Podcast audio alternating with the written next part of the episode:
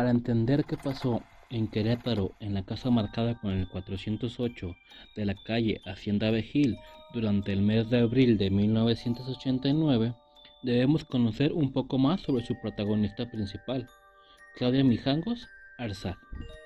Si es verdad que Claudia es nacida y criada en Sinaloa, la parte más interesante, al menos para nosotros, empieza una vez que contrae nupcias con Alfredo Castaños y deciden mudarse a Querétaro. En su juventud fue destacada por una belleza especial, la cual la llevó a ganar varios concursos de belleza, los cuales dejó atrás para dedicarse en mente y cuerpo a su matrimonio y sus posteriores tres hijos que tendría durante su periodo de esposa. Conocida también por formar parte del grupo Madres Catequistas, Claudia parecía ser una mujer devota y con un matrimonio feliz, cosa totalmente alejada de la realidad. Durante sus años de pareja comenzaron a tener serios problemas conyugales, los que los obligaron incluso a tomar terapia de pareja para componer el rumbo, pero que al final no llevaría a nada. Claudia y Alfredo se divorciarían meses antes de la tragedia. Claudia se mostraba cada vez más distraída y con un claro rechazo hasta en ese entonces su marido, por lo cual no era raro verla casi todo el tiempo metida en la escuela católica de sus hijos, donde, además de dar clases de catecismo, conocería al padre Ramón, un hombre bien parecido, de 1,90 de altura, ojos azules que cautivaron a Mijangos. Al padre Ramón no le fue indiferente la belleza de Claudia, por lo cual comenzarían un romance secreto, o al menos eso es lo que apuntan ciertas versiones de esta historia. Aunque la escuela jamás negó o afirmó estos hechos, se dieron a conocer ciertas reuniones entre Alfredo, el marido de Claudia, el padre Ramón y el director Rigoberto, este último mencionándole a Alfredo que era mejor que él se quedara con la custodia de los niños. Por su parte, el padre Ramón, después de los sermones que recibiría y con cierta culpa de haber roto sus votos sagrados, decidió terminar con el amorío y alejarse de Claudia, cosa que a ella no le sentó nada bien. Pasaría los siguientes días acosando al padre, siguiéndole, rogándole por continuar, mientras afirmaba que ángeles se le aparecían en sus sueños para decirle que deberían estar juntos. Esto sin duda fue un detonante psicológico que llevó a Claudia a sus posteriores actos, aunque amistades cercanas a Claudia jamás advirtieron una conducta violenta, y mucho menos hacia sus hijos, sí mencionaron que meses antes de lo sucedido, Claudia ya tenía comportamientos extraños. El terapeuta que trabajó con la pareja durante el, durante el intento de salvar su matrimonio mencionaría que sus actos más violentos solo los habían mostrado en terapia, cuando alzaban la voz y se gritaban. Hasta ese entonces, el acto más violento de Mijangos fue sacar a su marido del cuarto, casi desnudo, y dejarlo encerrado en el patio durante horas. Un día antes de la tragedia, Alfredo llevaría a los niños a una kermés donde pasarían casi todo el día hasta entrada la noche, cuando llevaría a los pequeños a la casa donde vivían con su madre. Ahí Castaños tendría una fuerte discusión con Claudia.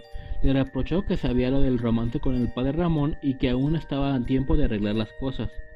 Por su parte, Mijangos rechazó la propuesta de Castaños y defendería su amor con Ramón, diciéndole que estaba destinada por Los Ángeles, discusión que los vecinos habrían escuchado, pero decidieron no entrometerse.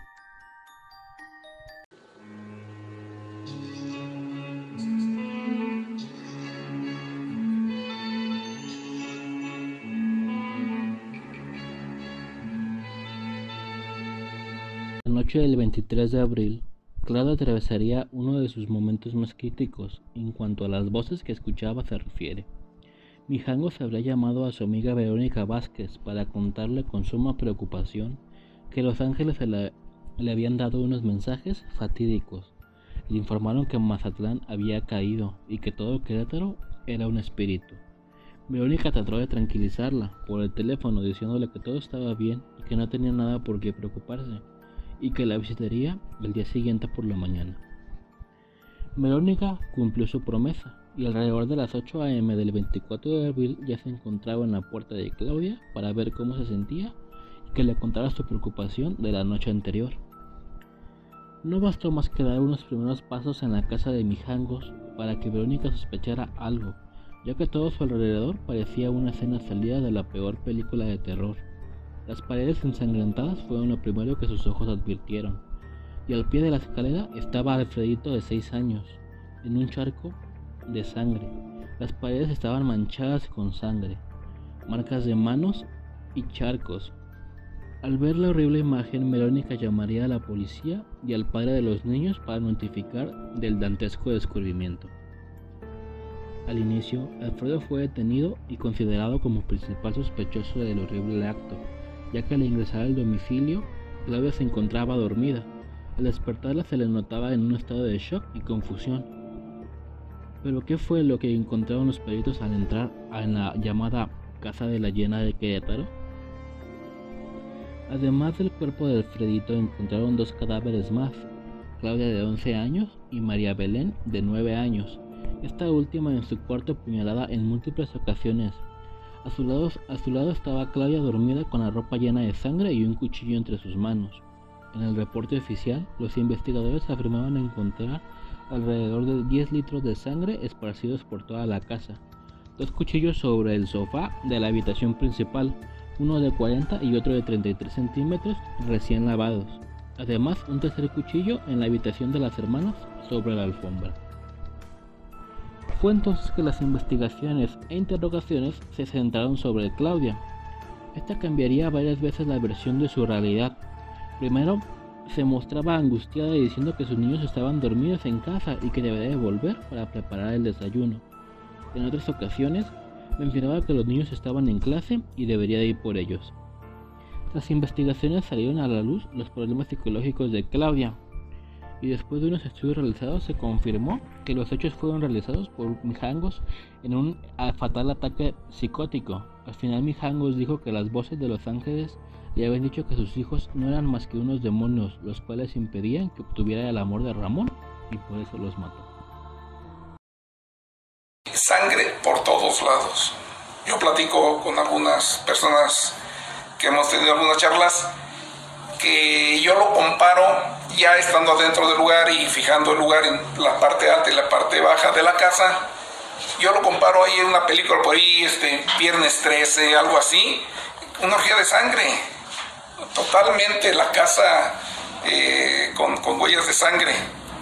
Cuando nosotros llegamos, pasamos al, todo el personal, pasamos a la segunda planta y encontramos los cuerpos de los tres niños perfectamente acomodados en la cama, en la recámara de Claudia Mijangos.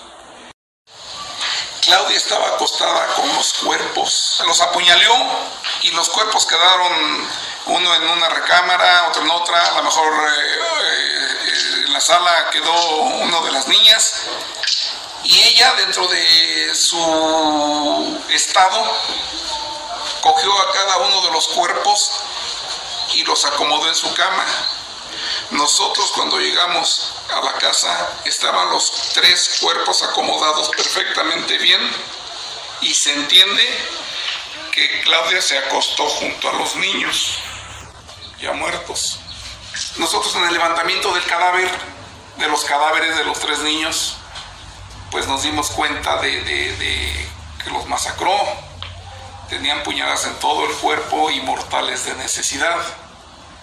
Eh, al momento del levantamiento de cadáveres tuvimos una muy mala experiencia que nos marcó a quienes intervenimos por que en el momento en que se, se levanta el cuerpo del niño Alfredito de 6 años, eh, él tenía su manita muy bien acomodada en su cuerpo.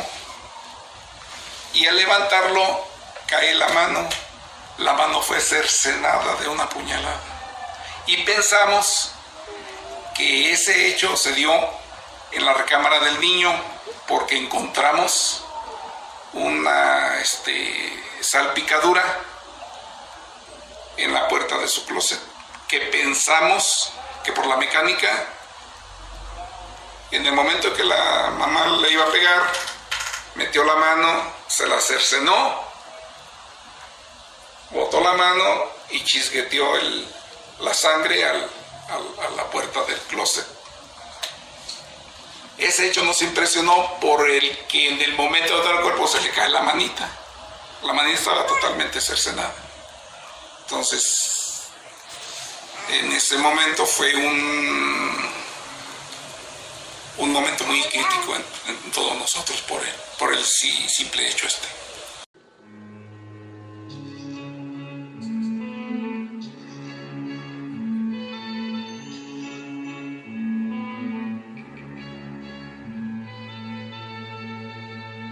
La sentencia.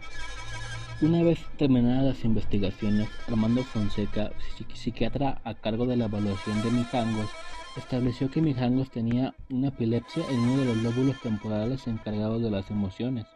Además, Claudia padecía de esquizofrenia, por consecuencia se pudo establecer que Mijangos no se encontraba en sus capacidades mentales al momento de los crímenes, por lo que fue declarada como inimputable.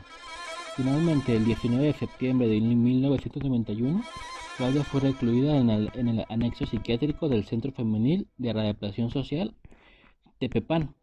Tras casi 30 años, el 24 de abril de 2019, Claudia Mijangos fue liberada y puesta a disposición de sus familiares que se la llevaron a Mazatlán.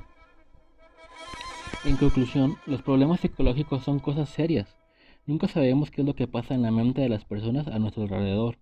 Y como mencioné antes, Claudia Mijangos fue liberada de su sentencia, pero esto no significa que pueda andar libre por la vida como si nada. Las condiciones impuestas en la sentencia apuntaban que una vez concluido su periodo en el centro psiquiátrico debería tener familiares que se hicieran a cargo de ella ingresándola en algún centro psiquiátrico privado. En los titulares fue liberada la hiena. Jorge Becerril nos tiene la información. Te escuchamos, Jorge. Buenas tardes. ¿Cómo estás, Magda? Me da gusto saludarte y en la zona sur, en este reclusorio para mujeres, en la zona de Tepepan, fue liberada Claudia Mijangos, alias La Llena, como bien lo mencionas. Esta mujer permaneció 28 años recluida en este eh, reclusorio femenil debido a que asesinó a sus tres eh, pequeños hijos, eran menores de edad, en 1989, un 24 de abril. Comentarte que esta tarde Claudia, bueno, pues fue dejada en libertad, fue sentenciada 30 años de prisión. Y bueno, pues eh, a partir del 10 de septiembre de 1991, la mujer fue recluida en esta área de psiquiatría, en este reclusorio de Tepepan de la Ciudad de México. Sus abogados pues llegaron eh, hace algunos minutos, llegó familiares de ella, una sobrina, y salió esta mujer, una mujer robusta, una mujer alta, una mujer de, de tez blanca, de cabello totalmente cano, salió por esta aduana caminando, bajó algunos escalones y subió a una camioneta Mazda CX donde venían dos mujeres que se presume son sus sobrinas, subió a este vehículo y se enfilaron hacia la zona de la Noria, hacia la zona sur de esta ciudad de México, hacia la zona de Xochimilco. Eh, tardó varias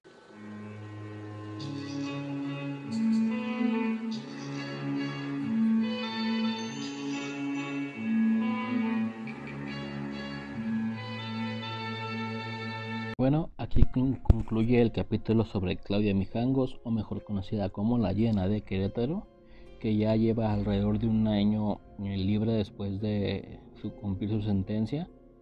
Espero lo hayan disfrutado, fue bastante entretenido investigar sobre ella, conocer un poquito más sobre la historia. Y bueno, dejen sus comentarios en mi Twitter como con el piel de gallina podcast o en Instagram estoy igual con la piel de gallina podcast. Háganme saber sus comentarios, qué opinan, algún otro crimen que les gustaría que investigáramos, que habláramos sobre él. Una vez más quiero agradecer por todo el apoyo que he recibido, ya casi estamos llegando a las mil reproducciones y bueno, eso me emociona, es bastante interesante. Así que no queda más que agradecer la oportunidad que me están dando de escucharme. Sin más por agregar, nos vemos la próxima semana en Con la piel de gallina. Hasta luego. Thank you.